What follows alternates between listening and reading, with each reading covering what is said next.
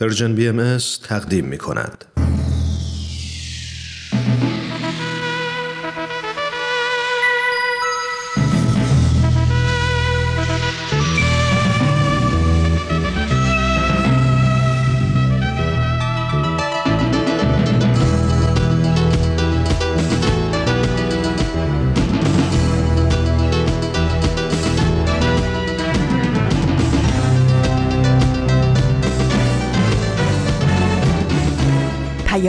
دوست. برنامه ای برای تفاهم و پیوند دلها.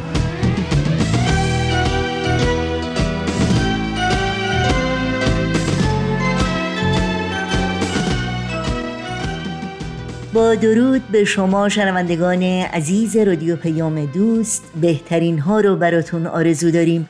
و امیدواریم در هر کجا که هستید و با برنامه های امروز رادیو پیام دوست همراهی می کنید سلامت و ایمن و استوار باشید و اوقات خوب و پر امیدی رو سپری کنید.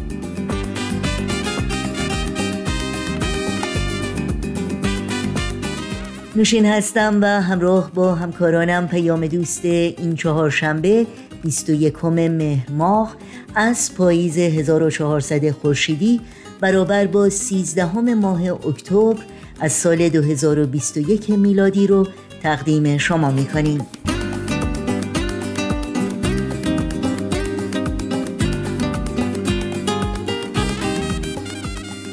بخش های پیام دوست امروز هم شامل نمایش باران و فاران و خبرنگار خواهد بود که امیدواریم از همراهی با این برنامه ها لذت ببرید. برای تماس با ما و مطرح کردن پیشنهادها و انتقادهای خودتون ایمیل آدرس ما هست info at persianbms.org شماره تلفن ما 001 703 671 828 828 و شماره ما در واتساپ هست 001 240 560 24 14 و البته اطلاعات کامل راه های تماس با ما و اطلاعات برنامه های رادیو پیام دوست پادکست برنامه ها و برنامه های تلویزیونی سرویس رسانه فارسی باهایی رو هم می‌تونید در صفحه تارنمای ما persianbahaimedia.org جستجو کنید.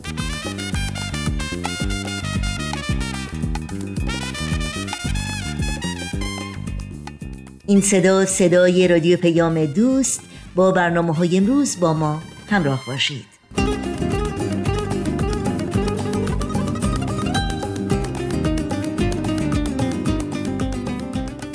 خب در آغاز برنامه های امروز رادیو پیام دوست گوش بدیم به ماجرای دیگری از زبان یک خواهر و برادر خوشفکر و شیرین سخن در بخش دیگری از نمایش باران و فاران. و البته فضایل اخلاقی خوبی که در این برنامه برجسته می کنند با هم بشنویم.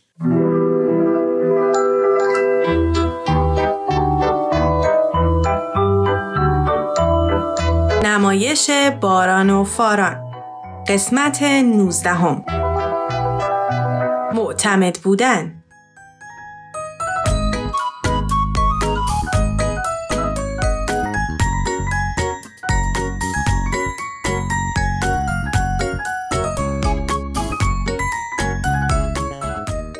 به این میگن فیلم. آره خیلی خوب بود. یادتون نره پیشنهاد من بودا آره مامان جون خیلی آموزنده و قشنگ بود. میگم داستان فیلم واقعی بود نه؟ واقعی بود بابا اولش نوشته بود. فاران چرا ساکتی؟ تحت تاثیر فیلم قرار گرفته. نه خیره باران اذیت نکن بابا. چیه بابا جون؟ تو فکر فیلمی؟ من می‌دونم از اولش هم فاران فیلمو نمی‌خواست. اون فیلم های فضایی دوست داره. نه بابا. بابا من تصمیم عوض شد. تصمیم چی عوض شد بابا جون؟ من می‌خوام پرستار بشم. ای تو که می‌خواستی فوتبالیست بشی با این تصمیم عوض شد؟ نه آخه باران خودت هم تو فیلم دیدی که پرستارا به انسان بیشتر کمک می‌کنن. مگه ندید تو فیلم؟ خیلی هم عالی. پرستاری اتفاقا خیلی هم شغل خوبیه. آره چرا که نه هم کار و تلاشه هم خدمت. اون که بله ولی خب ظاهرا داستان اون مرد پرستار تو فیلم خیلی رو فاران اثر گذاشته. حالا چی باعث شد انقدر از شخصیت اون پرستار خوشت بیاد پسرم؟ چون همه دوستش داشتم اونم به همه دوست. منم الان که شما گفتین والا بیشتر رو کاراش دقیق شدم. به نظرم اون پرستاره یه صفت خیلی خوب داشت. هر کی گفت چه صفتی؟ مهربون بود بخشش داشت سخاوت داشت.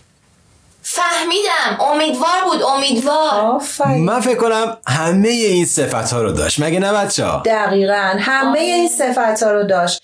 وقتی یه آدم تمام این صفت های خوب داشته باشه میشه امین و مورد اعتماد. امین و مورد اعتماد چه خوب گفتی.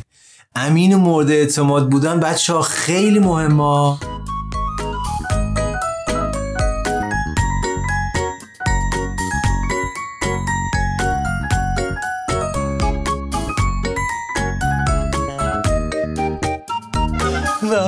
کسی به تو رازشو میگه. باید درون قلب خودت نگه داری باید امین باشی یعنی امانت دار تا پشت تو بگن بهت وفادار. دنیا جای خیلی قشنگی میشه. وقتی با هم همه ربون باشیم بیمنت دوست بمونیم همه با هم برای هم همیشه هم زبون باشیم. آدم که تنها نمیمونه آدم که تنهایی نمی‌تونه باید یه دوستی پیشمون باشه که تو دلمون اعتماد جاشه. آدم که تنها نمیمونه آدم که تنهایی نمی‌تونه. باید یه دوستی پیشمون باشه که تو دلمون اعتماد جاشه.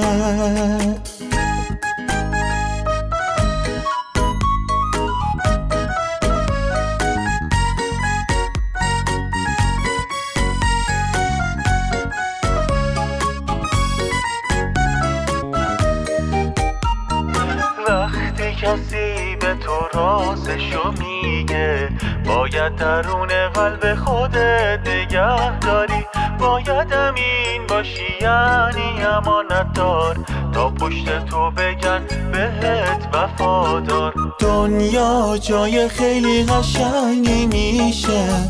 وقتی با هم ما همه ربون باشیم. بیمنت دوست بمونیم. همه با هم برای هم همیشه هم زبون باشیم. آدم که تنها نمیمونه آدم که تنهایی نمی‌تونه. باید یه دوستی پیشمون باشه که تو دلمون اعتماد جاشه. آدم که تنها نمیمونه تنهایی نمی‌تونه. باید یه دوستی پیشمون باشه که تو دلمون اعتماد جاشه.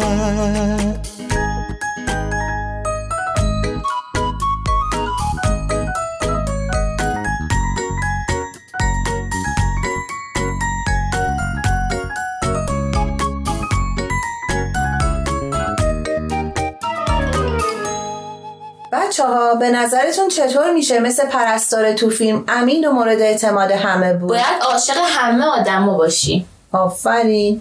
به نظر من برای هر کار باید خیلی صبر و تحمل دقیقا. آفرین. دقیقا.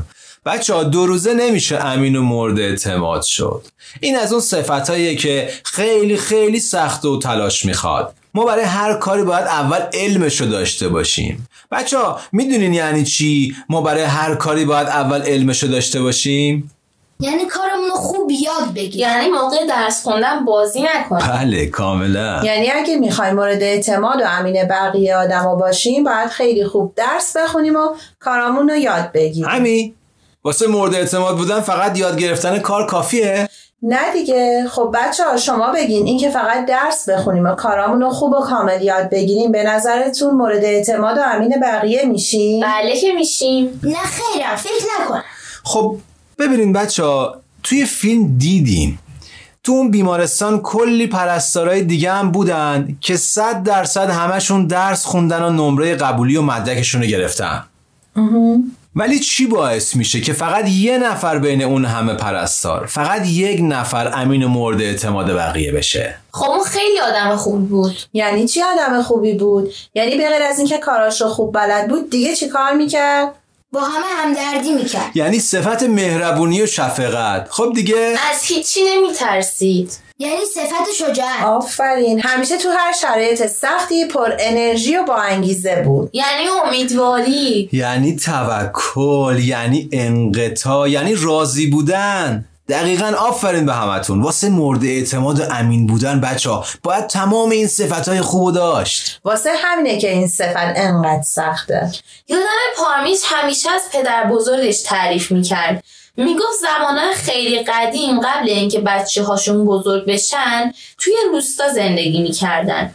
مثل اینکه تو روستا فقط چند نفر سواد داشتن که بخونن و بنویسن. خب با بزرگ پارمیز خیلی آدم خوبی بوده. همه هم دوستش داشتن بهش احترام میذاشتن. یعنی مورد اعتماد بقیه بوده. بله. یعنی چیکار می‌کرده؟ یعنی هر کی مشکل داشته میومده پیش اون. یا مثلا هر کی با هر قهر می‌کرده اون آشتی می‌داده حتما دیگه. چقدر خوب. واقعا یادشون آره بخیر. واقعا. اه بچه ها اینجا رو ببینین چی پیدا چی کردن مامان تو گروه کلاستون داستان خاله خورشیده از امین و مورد اعتماد بودن. گوش بدیم الان. بله. بابا منم برم یه چایی بریزم بیام داستان رو با هم گوش بدیم. نه نه شماها بشینین من خودم میریزم چایا رو. دست شیرینی. تازم گرفتی براتون میارم. عالی. آخ جون عالیه.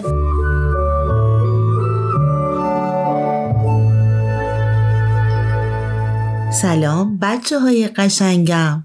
امروز می‌خوام براتون قصه ای از اعتماد و امانت بگم. پس بشینید و به قصه خاله خورشید گوش بدید. روزی روزگاری در سرزمینی دور پیرمردی دانا و دوست داشتنی به نام حکیم حسن زندگی می‌کرد. حکیم حسن از مال دنیا یک کلبه محقر داشت با سه تا دونه بز که تک و تنها توی اونجا زندگی می‌کرد. پشت این کلبه یه اتاقکی قرار داشت که توش پر از صندوقهای کوچیک و بزرگ بود. یه روز که پیرمرد داشت از صحرا به خونه برمیگشت با دو تا جوون که لباساشون گرد و خاک سفر داشت و لباشون از تشنگی ترک خورده بود برخورد کرد آهای جوون ها به دنبال کجا میگردین؟ از ظاهرتون معلومه که حسابی خسته و درمونده هستین اون دوتا جوون با شنیدن صدای پیرمرد ایستادن و گفتن از کشور همسایه میاییم. به دنبال سرپناهیم. هم خسته و هم خیلی گرسنه ایم دنبال من بیاین. من به شما سرپناه میدم. دست و بالم خالیه ولی تک نون خشکی تو بساتم پیدا میشه. دو تا جوون شب رو در کلبه گذروندن.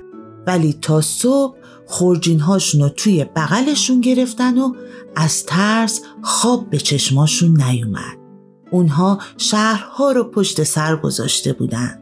هست و نیستشون رو فروخته بودن تا بتونن در سرزمین دور برای مردی فرزانه و عالم شاگردی کنن و از اون علم زندگی یاد بگیرن.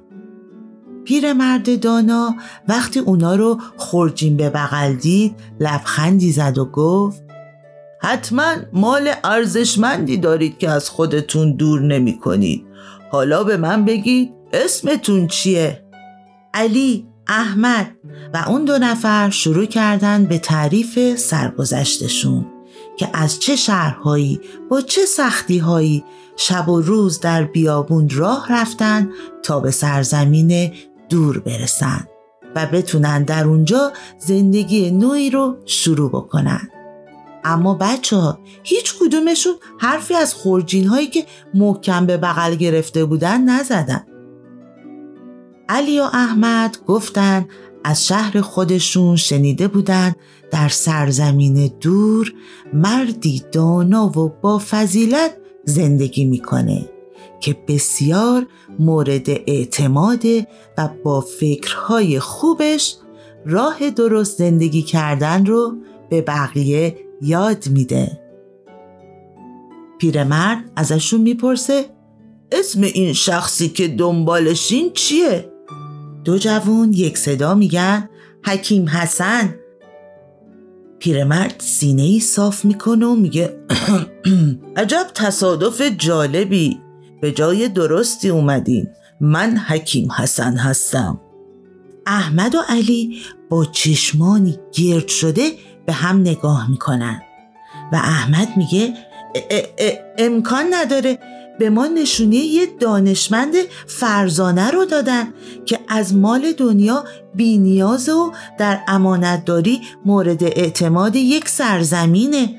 و علی هم با سر حرفای دوستش رو تایید می‌کنه و میگه تو چطور فرزانه ای هستی که خونت یک کلب خراب است و نون خشک خوراکت همون لحظه تقی به در می‌خوره دو تا مرد که لباسهای فاخری پوشیده بودند و جواهرات گرون قیمتی به خودشون آویزون کرده بودند وارد شدند و بلند و با احترام به حکیم حسن سلام کردند. یکیشون گفت حکیم حسن من از سفر برگشتم. اون جعبه که به تو امانت دادم و بیار. من به نصیحت های تو گوش دادم و عمل کردم. تجارت پرسودی انجام دادم. از تو بسیار سپاسگزارم. مرد همراهش هم همین جور از حکیم بابت کمکهاش تشکر کرد و امانتی خودش رو از حکیم خواست. حکیم از پشت کلبه دو تا صندوق آورد و به دست اون دو مرد داد. مرد تاجر جعبه رو باز کرد. چشمهای جوانها برق زد. جعبه پر از جواهر بود. مرد به حکیم گفت هرچه می‌خوای از تو صندوق بردار. حکیم در جوابش میگه من نیازی به این جواهرات ندارم. ولی در روستای نزدیک آبنبارش رو سیل برده. باید آبنباری نو براشون بسازی. تاجر قبول می‌کنه و همراه صندوقش از کلبه خارج میشه. و همینطور مرد همراهش قبول می‌کنه که آسیاب اون روستا رو تعمیر کنه. جوانها بعد از شنیدن ماجرای دو تاجر خورجین ها رو رها می‌کنن و با خوشحالی مشغول مشورت با حکیم میشن.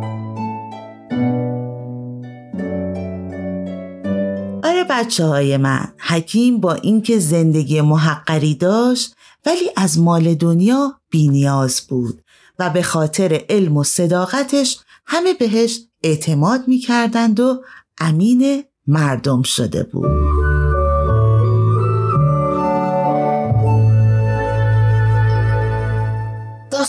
قشنگ عجیب این صفت امین و مورد اعتماد بودن مهم و سخته. آره چقدر واسه همه ما آدما لازمه. خیلی. واسه دنیایی که تشنه محبت و اتحاده این صفت خیلی کمک می‌کنه.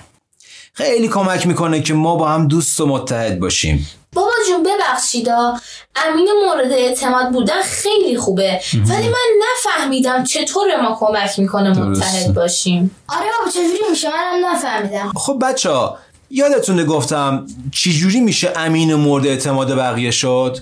بله انسان باید خیلی کارهای خوب بکنه که مورد اعتماد همه بشه. آفرین یعنی مثلا وقتی صادق و راستگو باشه تو کارش همه بهش اعتماد می‌کنن. آفرین. حالا یه لحظه چشاتون رو ببندین. ببندین همه. چشم بابا. منم بستم. آفرین. حالا فکر کنین تو دنیای زندگی می‌کنین که همه آدماش نه فقط پرستارا نه فقط تو فیلم ها واقعی واقعی همه آدماش کاراشون خوب بلدن. تو کارشون صداقت دارن. همیشه راستشو میگن حتی اگه به ضررشون تموم شه. تصور کنین. تو دنیای زندگی می‌کنین که همه به قولشون عمل می‌کنن. فرقی هم نداره دکتر باشی یا مکانیک نجار باشی یا نقاش پرستار باشی یا معلم. همه به بهترین شکل به وظایفشون عمل می‌کنن. تو اون دنیا بچه ها هیچ کس بدقولی نمی‌کنه. آدما حرفاشون با عملشون یکی میشه. حالا چشاتون رو باز کنین. کاش چشامو باز نمی‌کردیم. خیلی خوب. بابا خیلی قشنگ بود. منم دوست داشتم چشام بسته بمونه. حالا بگین تو اون دنیای قشنگ که همه به هم اعتماد دارن و همه خیالشون از هم راحته آدما چجوری زندگی می‌کنن؟ با عشق و اتحاد. چه خوب گفتی.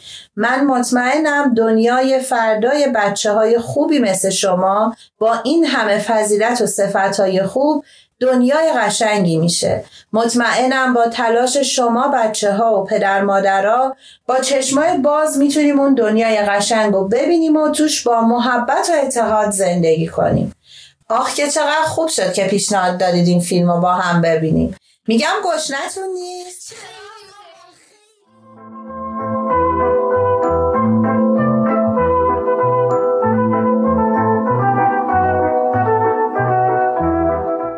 تهیه شده در Persian BMS برنامه این هفته نمایش باران و فاران بود که از رادیو پیام دوست شنیدید فراموش نکنید که همه برنامه های رادیو پیام دوست و برنامه های دیداری سرویس رسانه فارسی بهایی در شبکه های اجتماعی فیسبوک، یوتیوب، ساوند کلاود، اینستاگرام و تلگرام زیر اسم Persian BM در دسترس شماست.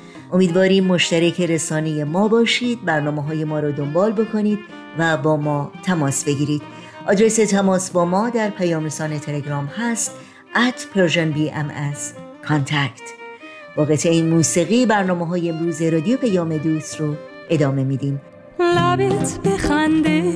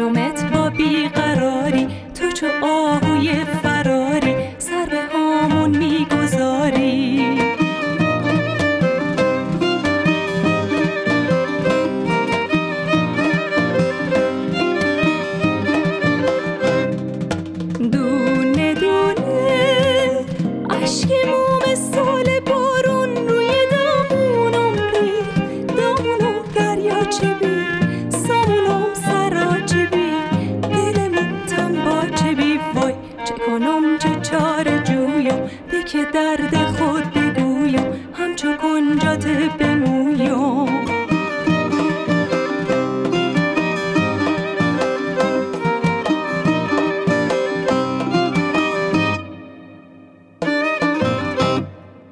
با رادیو پیام دوست همراهی می کنید و وقت اون رسیده که با هم سری بزنیم به اتاق خبرنگار. خبرنگار. همراهان خوب و دوستداران برنامه خبرنگار ضمن خوش آمد به شما نوشین آگاهی هستم و خبرنگار این چهار شنبه رو تقدیم می کنم هفته گذشته جامعه جهانی بهایی در بیانیه مطبوعاتی خود از تداوم سیاست تبعیض حکومت جمهوری اسلامی و محرومیت دانشجویان بهایی از ورود به دانشگاه های ایران خبر داد. و شگردهای جدیدی که حکومت ایران برای توجیه این تبعیض و نقض اساسی ترین حقوق شهروندان بهایی به کار گرفته است. در این گزارش آمده است حکومت ایران سیاست خود مبنی بر ممنوعیت ورود پیروان آین بهایی به دانشگاه را تایید و تحکیم کرده است. جوانان بهایی که برای دهه ها از ورود به دانشگاه محروم بودند حال با ادبیات رسمی جدیدی در مورد محرومیت خود مواجه شدند. در مورد این بیانیه و پیشینه محرومیت جوانان بهایی از ادامه تحصیلات عالی در ایران گفتگویی داریم با دکتر فرهاد ثابتان استاد دانشگاه و سخنگوی جامعه جهانی بهایی در آمریکا. آماده باشید تا با هم به دکتر فرهاد ثابتان خوش آمد بگیم و گفتگوی امروز را آغاز کنیم.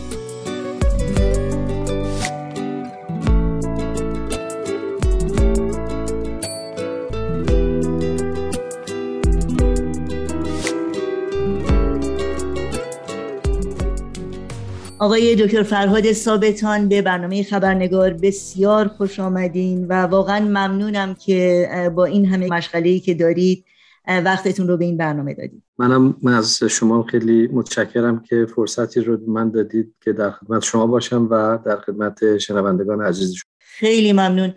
همونطور که اطلاع دارید جناب دکتر ثابتان اخیرا جامعه جهانی باهایی بیانیه مطبوعاتی دیگری رو منتشر کردن در رابطه با محرومیت جوانان باهایی از ادامه تحصیل در دانشگاه. در این بیانیه آمده که نه تنها سیاست دولت ایران علیه جوانان باهایی در این زمینه ادامه داره بلکه دولت ایران از ادبیات تازه‌ای برای تحکیم این محرومیت استفاده می‌کنه. در این مورد اگر ممکنه بیشتر توضیح بدید که منظور چی هست؟ بله.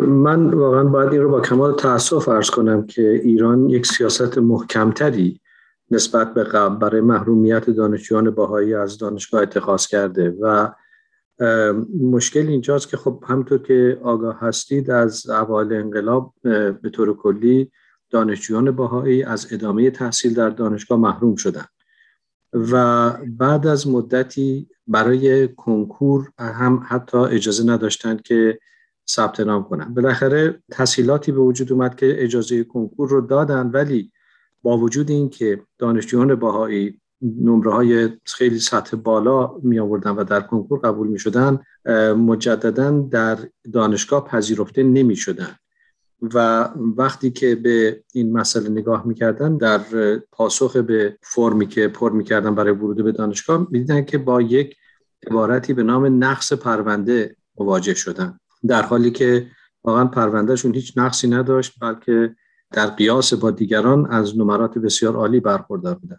و هر حال وضع به این طریق پیش رفت. حالا مسئله که اتفاق افتاده این است که اون بهانه نقص پرونده تبدیل شده به عدم صلاحیت عمومی. یعنی وقتی رجوع می‌کنن ببینن که چرا الان دیگه اجازه ورود به دانشگاه ندارن علت این که ذکر شده این است که اونها عدم صلاحیت عمومی دارن. یعنی به طور کلی صلاحیت ندارن و این صلاحیت هم یک صلاحیت عمومی هست. صلاحیت خصوصی برای یک دانشجوی خاص نیست. و وقتی ما این رو بیشتر مقدار فکر می‌کنیم ببینیم که عمومیت این مسئله کجاست؟ عمومیت مسئله اینجاست که به طور کلی در ایران آین باهایی به عنوان یک دین شناخته نشده و فقط ادیان یهودی، مسیحی و زرتشتی هستند که رسمیت شناخته شدن و طبق اون سند محرمانی که از طرف شورای انقلاب اسلامی به وجود اومد به طور کلی در اونجا مشخص شده که باهایان باید از ادامه تحصیل محروم باشند. پس اینجا منظور از عدم صلاحیت عمومی یک. سیاست فراگیر هست که به عموم باهایان که در حقیقت بعد از مسلمانان سنی بزرگترین اقلیت دینی در ایران هستند همه اینها به طور کلی و گروهی از ادامه تحصیل در دانشگاه محروم شدند و به نظر می‌رسه به جای اینکه واقعا تسهیلات برای جوانان باهایی دانشجویان باهایی بیشتر میسر بشه بتونن از آزادی و حقوق تحصیلاتی بیشتری برخوردار باشن اتفاقا برعکس حقوق اونها داره محدودتر میشه و از شکوفایی استعدادهای اونها جلوگیری میشه. خیلی ممنونم. خب همونطور که شما اشاره کردید این محرومیت و ممنوعیت جوانان باهایی از ادامه تحصیل در دانشگاه بیشتر از چهار ده هست که ادامه داره. بقیه شما پیش زمینه فکری این چی هست؟ یعنی واقعا چرا یک دولتی از ادامه تحصیل گروهی از شهروندانش جلوگیری می‌کنه؟ خب علت اصلیش که در تمام مدارکی که تا به حال به دست اومده ذکر شده فقط یک چیزه و اون همین است که اینا باهایی هستن. یعنی صرفا به علت دین و باوری که خود این دانشجویان اختیار کردن به طور آزادانه خواستن که باشن این باعث شده که دیگه از تحصیلات محروم بشن. حالا اینکه چرا دولت ایران و در حقیقت مسئولین امور دارن از پیشرفت یا جلوگیری می‌کنن خب این البته یک سابقه تاریخی داره که متاسفانه در بعد از انقلاب اسلامی هم تشدید شده و به شدت هم تشدید شده و به صورت یک خط مشی عمومی و یک خط مشی دولتی در اومده. همونطور که قبلا هم عرض کردم سندی در اوایل سال 1990 به دست اومد به وسیله یکی از گزارشگران حقوق بشر برای ایران که در اونجا خط مش نسبت به باهایان مشخص شده که جمعا راه پیشرفت باهایان باید مسدود بشه. حالا چرا این یک خصومتی است که متاسفانه متاسفانه مسئولین امور با جامعه باهایی و باهایان دارن؟ یک رشته علتها به مسائل ایدئولوژیک برمیگرده و مسائل دیگه این است که به طور کلی هر ایده ای که مخالفت و تشابهی نداشته باشه به ایدئولوژی مرسوم و کنونی در جامعه اسلامی با اون مخالفت میشه. حالا چه می‌تونه بهایی باشه چه هر طرز تفکر دیگری. و اینکه جمعا فردی رو به خاطر باورهای خودش و به خاطر دین خودش از تحصیل محروم کنن این با بدیهی ترین و اساسی ترین حقوق انسانی مغایره تعدادی از جوانانی که در ایران از نمرات بالایی در کنکور سراسری برخوردار شده بودند به خاطر همین محرومیت از تحصیل ترک وطن کردند و ما می‌بینیم که در کشورهای دیگه موفقیت های بسیار چشمگیری رو نصیب خودشون کردن. می‌دونم شما اقتصاددان هستید و شاید کمی در این زمینه برامون صحبت بکنید که واقعا چقدر آسیب می‌زنه به جامعه ایران وقتی که جوانانی به این با استعدادی و کسانی که واقعا می‌خوان به ایران خدمت بکنن رو جامعه ایران از دست میده. بله. ببینید خب البته از دیدگاه اقتصادی نظریات مختلفی در مورد ثروت ملل وجود داره که واقعا ثروت یک کشور در چیه؟ آیا در منابع طبیعیشه؟ آیا در تکنولوژیشه و غیره؟ به گمان من بزرگترین ثروت یک کشور نیروی انسانی اون کشور هست. چرا که از طریق این نیروی انسانی هست که تمام منابع دیگه می‌تونه شکوفا بشه می‌تونه اختراع بشه می‌تونه به کار برده بشه و بهرهوری در اقتصاد پیشرفت بکنه. اگر این نیروی انسانی نباشه به طور کلی هیچ رشد و اتفاق مهمی در اقتصاد رخ نخواهد داد. با کمال تاسف ما می‌بینیم که به طور کلی نیروی انسانی در ایران آنچنان که باید و شاید ارزش گذاشته نمیشه به ویژه در راستای آموزش و تعلیم تربیت. الان می‌بینیم که معلمان در ایران با چه سختی ها و مشکلاتی مواجه هستند در حالی که معلم در حقیقت شاید بشه گفت در یک کشور از دیدگاه اقتصادی رول اول و نقش اول رو داره به جهتی که داره زمینه های زیرساخت پیشرفت اقتصادی رو فراهم می‌کنه. اگر شما سواد خواندن و نوشتن رو در همون سالهای آغاز تعلیم تربیت نداشته باشید اصلا نمی‌تونید به طور کلی ادامه پیدا بکنه تربیت اون فرد. و بعد همینطور ادامه بدید و اگر دانشگاه های وجود نداشته باشند و تسهیلات علمی وجود نداشته باشند بالاخره این نیروی انسانی نمی‌تونه پرورش پیدا بکنه. حالا شما از این اصل کلی توجه بفرمایید که ما با یک پدیده فرار مقصا هم مواجه هستیم. یعنی به جهت محدودیت هایی که جمعا روی کلیه دانشجویان به وجود میاد. ما می‌بینیم که فرصت های بهتری برای دانشجویان در کشورهای دیگه هست که می‌تونن تحصیلشون رو ادامه بدن و همین مغزهای متفکر و اندیشه ورز الان در کشورهای دیگه در مقام اساتید خیلی خیلی پیشرفته و معتبر دارن خدمت می‌کنن. ای کاش می‌شد که همین اساتید و همین مغزها در ایران میموندن که خدمت می‌کردن. حالا نکته قابل تعمل این است که باهایان جمعا عاشق این هستند که به این کشور خدمت کنند. آرزوی اونها شاید بیش از هر کسی دیگری این است که بتونن در کشور خودشون باقی بمونن و همونجا به خدمت بپرزن همونجا برای اقتصاد این کشور اقدام بکنن. در نتیجه وقتی که یک دانشجوی باهایی نه تنها نمی‌خواد که از ایران فرار بکنه بلکه مشتاق هست که به تسهیلات دانشجویی دسترسی داشته باشه و بتونه از این طریق تخصصی ایجاد بکنه که به کشور خودش خدمت بکنه واقعا محرومیتی از این یک معضلی که هنوز برای من کشف نشده که ما چگونه داریم یک چنین نیروی مهم انسانی رو که شالوده اقتصادی هست رو از اینکه بتونه به کشور خودش خدمت کنه داریم باز میداریم. امیدوارم که در این مسئله تجدید نظری بشه و اجازه بدن که از این منابع امانتدار و واقعا وفادار به کشور ایران یک استفاده بهینه انجام بشه.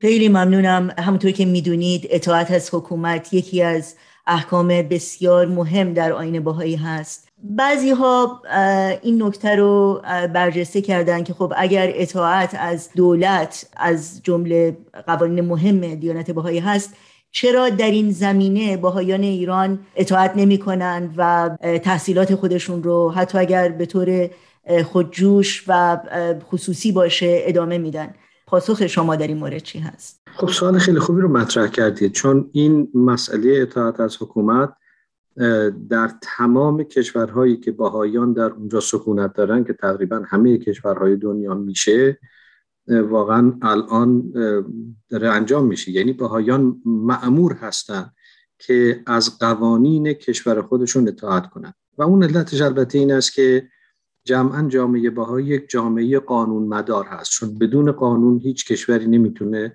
اصلا یک هستی و یک وجود پویا و موثری داشته باشه. اما مسئله اطاعت از قانون و اصلا جمعا اون قانونی که باید ازش اطاعت بشه تا حدی هست که از هویت اون شخص دیگه فراتر نره. به عبارت دیگه یک قانون نمی‌تونه بیاد بگه که مثال ارز می‌کنم که اگر شما از بعد به تولدتون مرد به دنیا آمدید و قانون میگه شما زن هستید به که بله پس من چون قانون میگه پس من زن هستم. یعنی ببینید مسئله هویت در حقیقت چیزی است که وجود انسان به اون وابسته است. خب حالا من به عنوان یک فرد اتخاذ می‌کنم که مسلمون باشم یا مسیحی باشم یا باهایی باشم. آیا قانون حق اینو داره که بیاد به من بگه نه تو حق نداری مسیحی باشی؟ یعنی مثلا در بعضی از کشورها هستن که الان اتفاقا در اونجا اسلام رو غیر قانونی کردن. آیا مسلمانان جهان به این مسئله معتقدن که خیلی خوب پس اگر یک کشوری گفت که حق نداره کسی مسلمان باشه پس اون باید اطاعت کنه؟ نه. ببینید قانون تا یه حدی می‌تونه پیش بره تا حدی که به هویت فرد تعدی نکنه. در این مثلا در این نمونی هم که شما ذکر کردید واقعا همینطوره. جامعه باهایی از قوانین سرپیچی نمی‌کنه قوانین مدنی. مثلا گفتن که خیلی خوب شما حق ندارید وارد دانشگاه بشید. جامعه باهایی هم گفتن که بسیار هرچند که این حق منه ولی خب من نمیام در رابطه با این اعتراض بکنم که در خیابونها راه بیفتم و بر علیه دولت شکایت بکنم. پس من میرم و برای خودم تحصیل خودم رو ادامه میدم. بعد دولت میاد میگه که نه شما حق ندارید مثلا در این مکان هم به طور خصوصی تحصیلات خودتون انجام بدید. میگیم خیلی خوب پس در این مکان هم چون قانون گفته نمی‌تونه. ولی دیگه دولت نمی‌تونه بیاد بگه شما حق آموزش و پرورش ندارید. ببینید چون حق آموزش پرورش باز به هویت انسان برمیگرده. یعنی این یکی از اصول اساسی جامعه بهایی و دین بهایی هست که هر کسی باید تعلیم داشته باشه آموزش داشته باشه و جمعا جامعه بهایی با اون خطوط اصلی که هویت انسان رو نشون میده و از اصول اساسی باور یک دین هست نمی‌تونه تخطی بکنه. حتی اگر که قانون هم. مثلا فرض کنید در یک جا بیان به یک کسی بگن که خیلی خوب چون اینجا مثلا در کشور آلمان نازی سیاه سفید ها برترن پس شما باید تبعیض قائل بشید. جامعه باهایی میگه نه هرچند این قانون شما هست ولی طبق اصول آین باهایی ما به هیچ کسی نسبت به هیچ نژادی تعصب نخواهیم داشت و تبعیض قائل نخواهیم شد. حتی اگر قانون رو پس اینجا یک در حقیقت یک خط قرمزهایی وجود داره و اون در رابطه با اصول اساسی جامعه باهایی و دین باهایی است. آخرین پرسش من در رابطه با همین بیانیه مطبوعاتی هست. جامعه جهانی باهایی چه انتظاری داره و چه تغییری رو امیدواره که انجام بگیره در این زمینه؟ بله. ببینید همطور که قبلا هم اشاره کردم جامعه باهایی به هیچ وجه واقعا نمی‌خواد که با خشونت یا با یک نوع اعتراض خیابانی یا یک نوع اعتراض خشونت آمیز بشه. چون اصلا راهکار و ختمش جامعه باهایی نبوده. همیشه در این موارد که حقوق اساسی انسان نقض میشه جامعه باهایی همیشه خواستار این بوده که از طرق قانونی بتونه این مشکلات رو حل کنه و انشالله که فقط یک سوء تفاهم باشه که رفع بشه. در این راستای به خصوص در مورد این موضوع به خصوص واقعا جامعه جهانی باهایی خواستار این است که جامعه بین المللی مثل سازمان ملل مثل پارلمان های کشورهای مختلف اونها اقدام کنند و کشورهایی که با ایران در رابطه هستن از مقامات ایران این درخواست رو بکنن که از حقوق بهاییان دفاع کنند و این حقوق رو رعایت کنند. نه اینکه حقوق بیشتری به بهاییان از شهروندهای دیگری بدن بلکه فقط حقوق مساوی نسبت به شهروندان دیگری داشته باشند. این درخواستی است که جامعه بهایی از جامعه بین‌المللی سازمان‌های بین‌المللی درخواست می‌کنه که از طرف اونها از حکومت ایران و مسئولی ایران درخواست کنند. خیلی خیلی ممنونم دکتر فرهاد ثابتان از وقتتون. از توضیحات بسیار ارزنده که با ما سهیم شدین و براتون آرزوی تندرستی دارم. همیشه در خدمت شما هستم. متشکرم. وقت سکوت مرگ در هم شکنی. وقت سکوت مرگ در هم شکنی.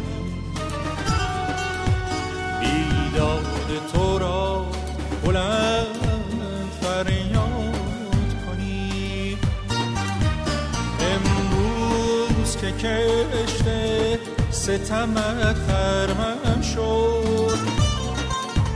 امروز که کشته ستمت خرمن شد. بر خرمنت آتش عدالت فکنی بر خرمنت آتش عدالت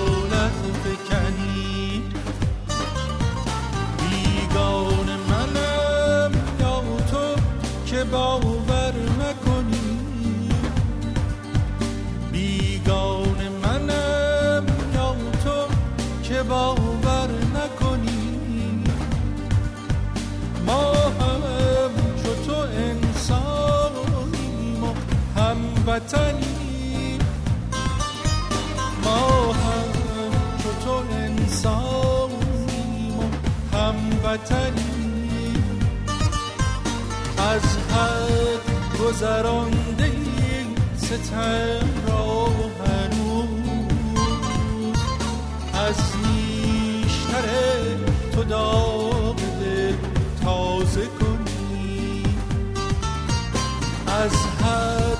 گذرانده ستم را هنوز از نیشتر تو داغ دل تازه کنی.